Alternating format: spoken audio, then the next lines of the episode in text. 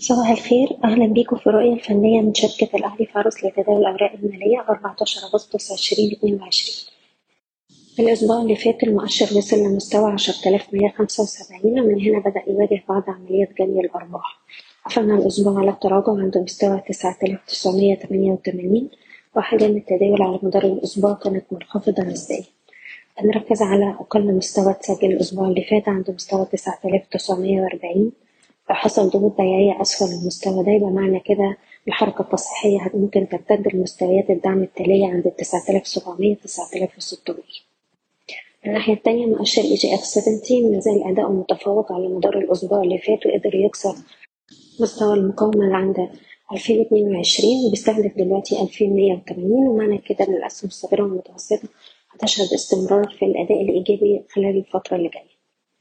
بالنسبة للأسهم نبدأ بال CIB دلوقتي بنركز على مستوى المقاومة تسعة وتلاتين جنيه. اختراق المستوى ده الأعلى هيفتح لنا الطريق للواحد وأربعين ونص.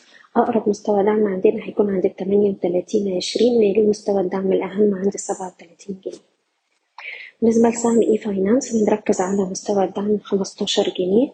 حفاظه على المستوى ده يخليه يرد مرة تانية لمستويات ستاشر ونص وسبعتاشر جنيه. القاهرة للإسكان عندنا دعم مهم عند الجنيه وربع. وده اللي بتاع الأسبوع اللي فات. طول ما إحنا محافظين عليه بنستهدف مستويات الجنيه اتنين وأربعين والجنيه خمسين. العربية لإدارة الأصول عندنا مستوى مقاومة عند التمانية وأربعين ونص. تأكيد اختراق المستوى ده بيفتح الطريق للخمسة وخمسين قرش. وعندنا أقرب دعم عند الاتنين وأربعين قرش. سهم راية القبضة فوق الجنيه تسعين قرش. يستهدف اتنين وتلاتين اتنين ونص. العربية للشحن والتفريغ فوق مستوى ستين قرش. يستهدف الاتنين وسبعين قرش. المصرية للاتصالات محتفظ فوق مستوى التلاتاشر تسعين والسهم يستهدف أربعتاشر ونص وخمستاشر جنيه النساجون محتفظ فوق مستوى الستة جنيه وسبعين قرش وطول ما إحنا فوق المستوى ده بنستهدف سبعة عشرين سبعة ونص.